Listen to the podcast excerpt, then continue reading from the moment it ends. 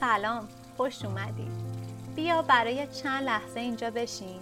کنار قفسه بزرگ کتاب روی تاقشه پنجره‌ای که بازه به سمت حیات زیر آسمون ابری. و شاخه پرباری که از پنجره به داخل سرک می‌کشه عطر دلپذیر سیب رو با بوی مست کننده نم خاک ترکیب می‌کنه. چای خوشرنگ قند پهلوی دبشی که کنار شمدونی زیبا گذاشتم رو با خیال راحت نوشه جان کن. و بعد به کتابی که برات می‌خونم گوش بده. کتابی که این دفعه از این قفسه پرماجرا برداشتیم باد بادک باز اثر ذهن خلاق و توانای خالد حسینی هست. بریم تا برای چند روز با زندگی پر از عشق و افتخار و گناه و ترس و اتفاق آدمای این داستان همراه بشیم. در سن دوازده سالگی به آدمی تبدیل شدم که حالا هستم. در روزی دلگیر و سرد در زمستان 1975 آن لحظه را خوب به خاطر می آورم که پشت دیواری سست و گلی کس کرده بودم و دزدکی به کوچه کنار مسیل یخبسته نگاه می کردم. از آن روز زمان زیادی می گذرد اما حالا متوجه شدم اینکه می‌گویند گذشته فراموش می شود چندان درست نیست. چون گذشته راه خود را با چنگ و دندان باز می کند. حالا که به گذشته برمیگردم می‌بینم 26 سال آزگار است که دارم دزدکی به آن کوچه متروک نگاه می‌کنم. روزی در تابستان سال گذشته دوستم رحیم خان از پاکستان تلفن کرد. از من خواست به دیدنش بروم. همانطور که در آشپزخانه گوشی به دست ایستاده بودم متوجه شدم این فقط رحیم خان نیست که از پشت تلفن با من حرف می‌زند بلکه گذشته پر از گناه من هم هست که هنوز تواسش را پس نداده بودم. گوشی را که گذاشتم برای قدم زدن به کنار دریاچه اسپریکلز در زل شماری پارک گلدن گیت رفتم. آب دریاچه که ده دوازده زورق ظریف روی آن شناور بودند و با نسیمی خونک به این سو و آن سو در آفتاب بعد از ظهر میدرخشید. نگاهی به بالا انداختم و یک جفت بادبادک قرمز دیدم که با دنباله های آبی در آسمان اوج می گرفتند. بر فراز درخت های زل غربی پارک بالای آسیاب های بادی می و کنار هم در هوا شناور بودند. شبیه یک جفت چشم از فراز آسمان به سان فرانسیسکو که حالا شهر من بود نگاه می کردم و ناگهان صدای حسن در سرم پیچید تو جون بخوا حسن همان بادبادک باز لب شکری. روی یکی از نیمکت های پارک نزدیک درخت بیری نشستم. به جمله که رحیم خان قبل از گذاشتن گوشی گفته بود فکر کردم. مثل اینکه یک دفعه به فکرش آمده بود. هنوز هم راهی برای بازگشت هست. به آن بادبادک های دوقلو نگاه کردم. به حسن فکر کردم. به بابا فکر کردم به علی به کابل به زندگی که آن وقتا داشتیم. یعنی قبل از آن که زمستان 1975 سر برسد و همه چیز را زیر و رو کند و از من کسی را بسازد که حالا هستم. بچه که بودیم من و حسن همیشه از سپیدارهای ورودی ماشین روی خانه پدرم بالا می رفتیم و با یک تکه آینه نور آفتاب را می تابانیم توی خانه همسایه ها و اذیتشان می کردیم. با پاهای برهنه آویزان با جیب های پر از توت خشک و گردو روبروی هم روی شاخه بلند درخت می نشستیم. آینه را به نوبت به دست می گرفتیم. توت می خوردیم یا آن را به هم پرت می کردیم. می گفتیم و می خندیدیم. هنوز هم حسن را روی آن درخت می بینم. آفتاب از لابلای برگها روی صورت گردش میرقصد صورتی شبیه عروسک چینی که از چوب سخت تراشیده شده باشد دماغ پت و پهن و چشمای ریز بادامی چشمهایی که بسته به نور به رنگ طلا سبز و حتی یاقوت کبود در می آمد. هنوز هم گوشهای ریز پایین افتادهش را می بینم و آن برجستگی تیز چانهاش را. انگار چیز گوشتالویی بود که آخر سر اضافه شده بود. و لب شکافتش را درست در سمت چپ خط میانی لبها که احتمالا کار که به آنجا رسیده یا ابزار عروسک ساز چینی در رفته و یا طرف دیگر خسته و بیدقت شده. بعضی وقتها بالای آن درختها حسن را راضی می کردم که با تیر و کمان جناقیش به سگ یک چشم همسایه که از نژاد آلمانی بود گردو بزنیم. حسن اصلا دلش نمی‌خواست این کار را بکند. اما اگر از او خواهش می کردم، اگر واقعا خواهش می کردم، رویم را زمین نمی انداخت. حسن هیچ وقت در هیچ موردی رویم را زمین نمی انداخت. در ضمن تیر و کمان بازی قهار بود. علی پدر حسن همیشه مچمان را می‌گرفت و از کوره در می‌رفت. البته آنقدر که آدم مهربانی مثل او می‌توانست از کوره در برود. انگشتش را تکان می‌داد و با دست اشاره می‌کرد که از درخت بیایید پایین. آینه را می‌گرفت و حرف مادرش را به ما می‌گفت که شیطان هم با آینه نور می‌تواند تا حواس مسلمانان را از سر نماز پرت کند.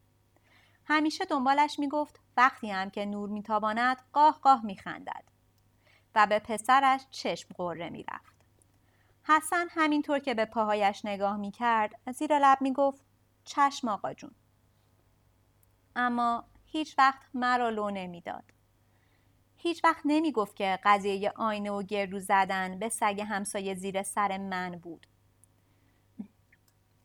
یک ردیف سپیدار در حاشیه ورودی آجر فرش بود که به دو لنگه در فلزی پرنقش و نگار ختم می شد. آن دو لنگه در یکی پس از دیگری به ورودی ملک پدرم باز می شد.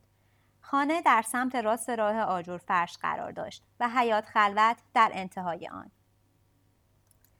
همه می گفتند که پدر من قشنگ ترین خانه را توی محله وزیر اکبرخان محله نوساز و اعیان نشین شمال کابل ساخته است.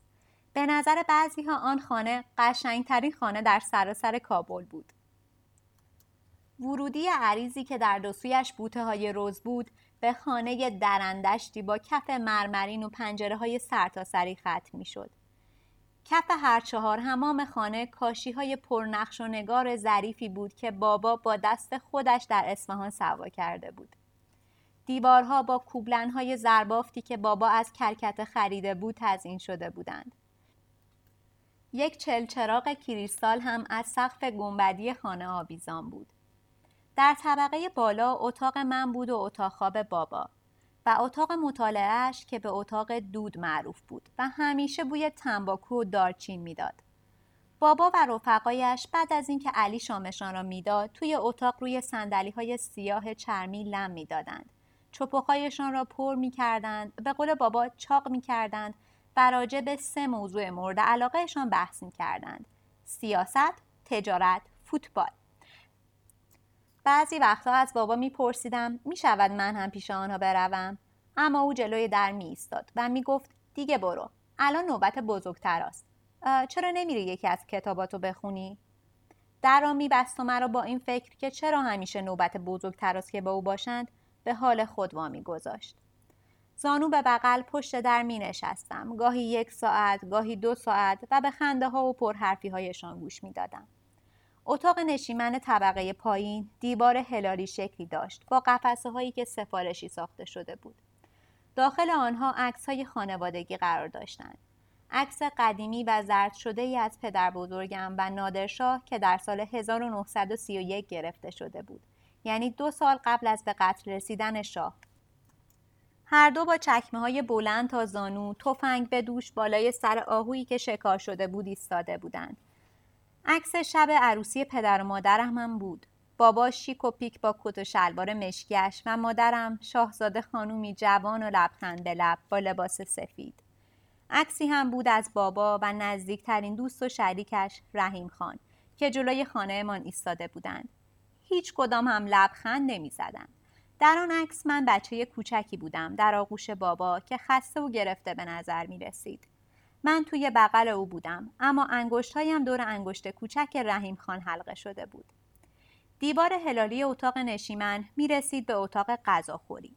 وسط اتاق هم میزی بود از چوب ماهون که سی نفر میهمان به راحتی دور آن می نشستند و این سلیقه بابا بود برای میهمانی های پرریخت و پاشی که تقریباً هر هفته هم برگزار می شد.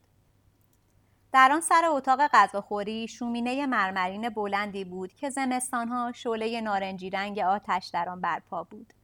یک در کشویی بزرگ و شیشهای به ایوان نیم دایره‌ای باز می‌شد که مشرف بود به دو جریب از حیات خلوت و چند ردیف درخت گیلاس. بابا و علی در باغچه کوچکی کنار دیوار شرقی سبزی کاشته بودند. گوجه فرنگی، نعنا، فلفل و یک ردیف ذرت که هیچ وقت درست و حسابی عمل نیامدند. من و حسن اسم آنجا را گذاشته بودیم دیوار بلالهای ناخوش. در زل جنوبی باغچه در سایه درختای ازگیل خانه مستخدم ها قرار داشت. آلونکی گلی و محقر و ساده که حسن با پدرش در آنجا زندگی می کرد. در همان کلبه محقر بود که حسن در زمستان 1964 به دنیا آمد. درست یک سال بعد از اینکه مادرم موقع به دنیا آمدن من سر زار رفت. در آن 18 سالی که من در آن خانه زندگی کردم فقط چند بار به داخل خانه حسن و علی قدم گذاشتم. وقتی خورشید به پشت تپه ها می رفت من و حسن بس که صبح تا شب بازی کرده بودیم خسته و هلاک هر کدام به سمتی می رفتیم. من از کنار بوته های روز می گذشتم و می رفتم به امارت بابا. حسن هم می رفت به آن کلبه گلی که در آن به دنیا آمده بود. به جایی که عمرش را در آن سر کرده بود. یادم هست که آن کلبه خالی، تمیز و با یک جفت چراغ گرسوز نیمه روشن بود. دو تا تشک در دو طرف اتاق بود وسط آنها یک قالیچه نخنمای حراتی با کناره های فرسوده یک سپایه و یک میز چوبی در کنج اتاق که حسن روی آن نقاشی می‌کشید. دیوارها لخت بود به جز یک کوبلن که کلمه الله اکبر روی آن منجوق دوزی شده بود چیز دیگری نبود. بابا در یکی از سفرهایش به مشهد آن را برای علی خریده بود. در همان کلبه کوچک بود که سنوبر مادر حسن در یک روز سرد زمستانی در سال 1964 او را به دنیا آورد. مادر من موقع متولد شدنم بر اثر خونریزی شدید از دست رفت. حسن هم یک هفته از تولدش نگذشته بود که مادرش را از دست داد. آن هم به صورتی که بیشتر افغانی ها آن را تلختر از مرگ می دانند. مادرش با دسته ای از خوانندگان و رقاسان دورگرد فرار کرد. حسن هیچ وقت از مادرش حرف نمی‌زد. انگار نه انگار که مادری داشته. همیشه از خودم میپرسیدم که آیا حسن در مورد مادرش فکر و خیال می کند؟ اینکه او چه شکلی است، کجاست؟ و از خودم میپرسیدم آیا دلش می‌خواهد او را ببیند؟ اصلا دلش برای مادرش پر می‌زند آنجوری که من دلم برای مادری که هرگز ندیدمش پر می‌زند یک روز داشتیم برای تماشای یک فیلم جدید ایرانی از خانهمان می‌رفتیم به سینما زینب که از سوی سربازخانه بغل مدرسه راهنمایی استقبال میانبر زدیم. بابا آن راه میانبر را برای ما قدغن کرده بود اما آن موقع او و رحیم خان در پاکستان بودند. از روی حصار پادگان پریدیم از روی نهر کوچکی جست زدیم و یواشکی وارد زمین خاکی وسیعی شدیم که پر بود از تانکهای کهنه و اسقاطی گرد و خاک گرفته. چند تا سرباز زیر سایه یکی از تانکها در هم میلولیدند و سیگار میکشیدند و ورق بازی می‌کردند. تا چشم یکیشان به ما افتاد. با آرنج زد به بغل دستیش و حسن را صدا زد. گفت آهای تو من میشناسمت. قبلا او را ندیده بودیم. مردی بود خپل با کله تراشیده و تحریش سیاه. آنطور که به ما نیشخند می‌زد و چشم چرانی می‌کرد ترسیدم. یواشکی به حسن گفتم بیا بریم. سربازه داد زد. هی تو هزاره ای وقتی با حرف می‌زنم به من نگاه کن. سیگارش را داد به بغل دستیش و با انگشت شست و سبابه یک دستش حلقه درست کرد. انگشت میانی آن یکی دستش را توی آن فرو کرد. فرو کرد و درآورد. مادرتو میشناختم. می‌دونستی؟ خوبم میشناختم. کنار اون نهر از پشت گرفتمش. سربازها زدن زیر خنده. یکیشان شیشکی بست به حسن گفتم بیا بریم. بریم. همان سرباز که با بقیه دست می‌داد و نیشخند می‌زد داشت می‌گفت عجب چیز باحالی بود.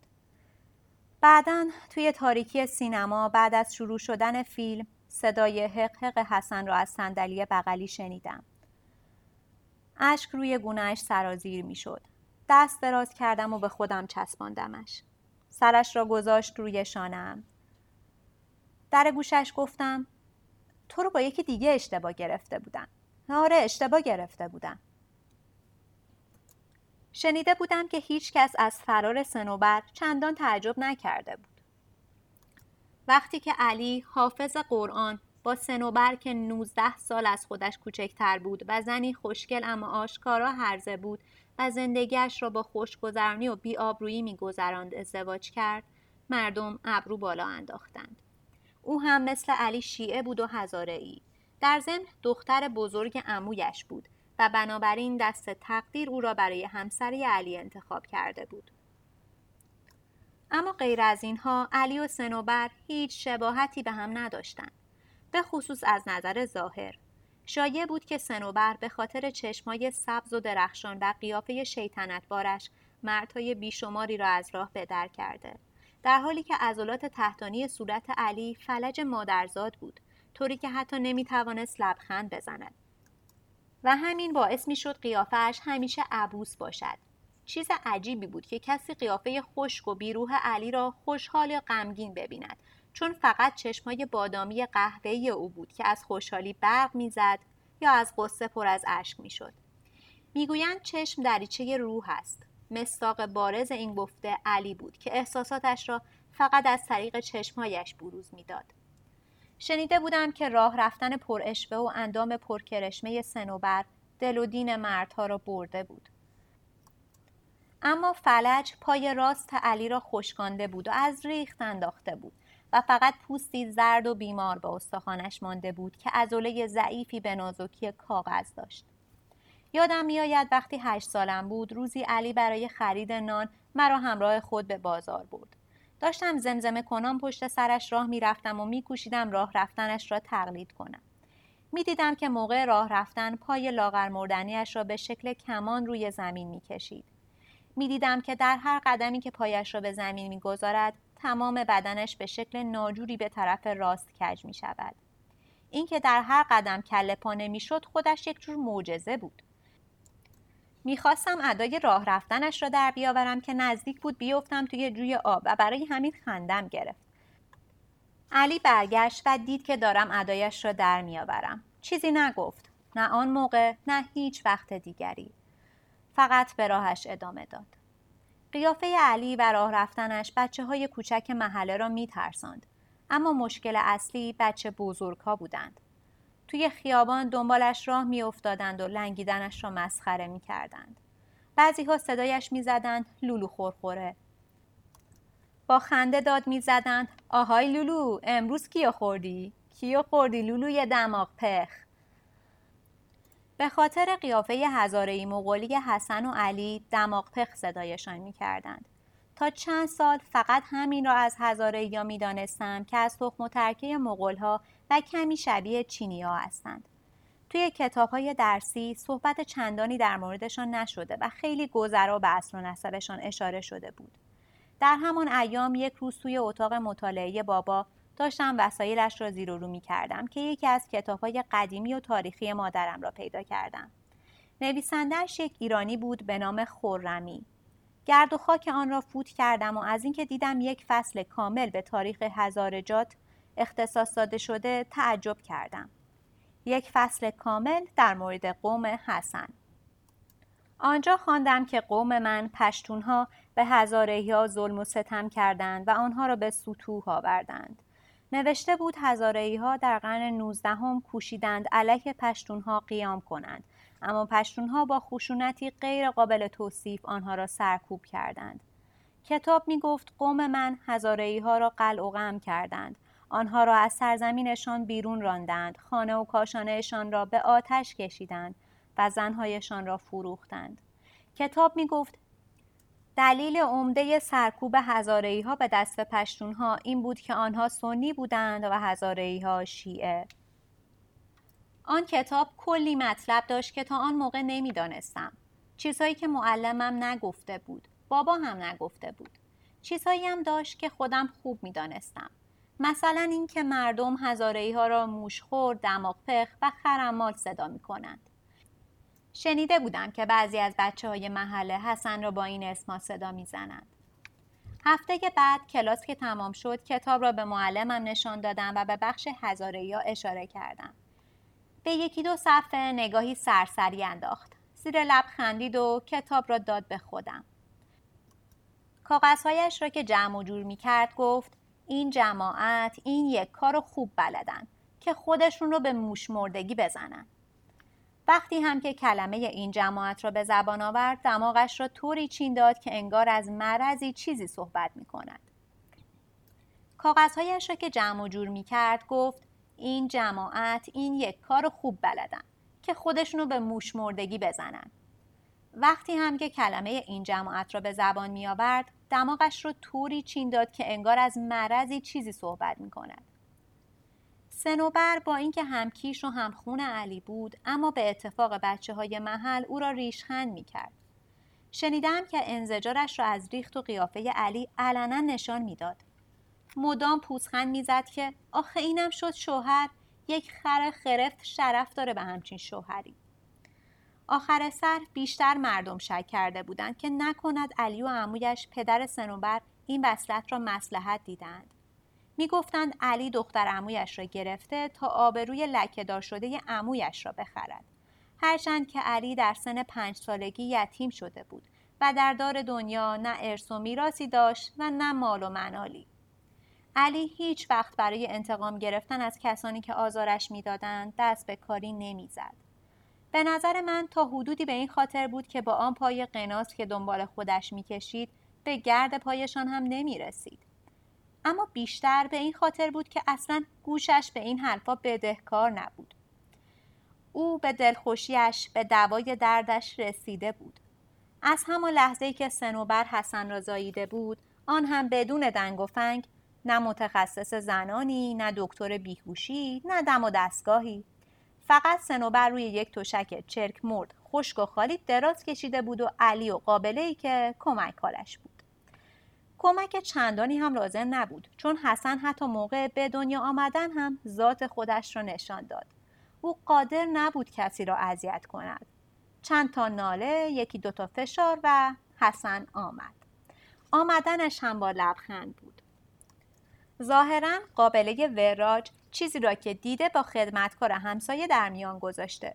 او هم بعدا هرچه شنیده برده گذاشته کف دست بقیه که گویا سنوبر نیم نگاهی به بچه که توی بغل علی بوده میاندازد لب شکری را که می‌بیند خنده بلند و تلخی سر می‌دهد.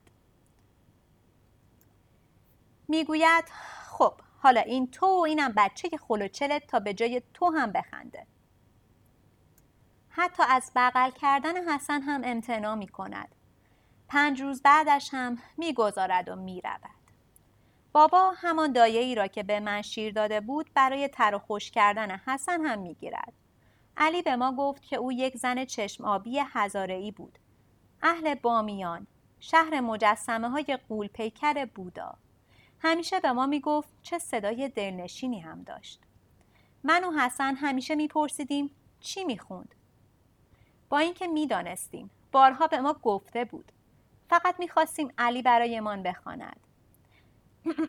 سینهاش را صاف می‌کرد و می‌خواند. سر کوه بلند فریاد کردم. علی شیر خدا را یاد کردم. علی شیر خدا ای شاه مردان دل ناشاد ما را شاد گردان. بعد دوباره به ما گوشزد می کرد بین کسانی که از یک پستان شیر خورده باشند پیوند برادری به وجود می آید. قرابتی که حتی گذشت زمان هم نمی تواند آن را بشکند. من و حسن از یک پستان شیر خورده بودیم. اولین قدم هایمان را روی یک شمن در یک حیات گذاشته بودیم. وزیر یک سقف اولین کلمه ها را به زبان آورده بودیم. مال من بابا بود، مال او امیر، اسم من حالا که به آن زمان برمیگردم می‌بینم اتفاقی که در زمستان 1975 افتاد و تمام پیامدهایش توی همان اولین کلمات پای ریزی شده بود.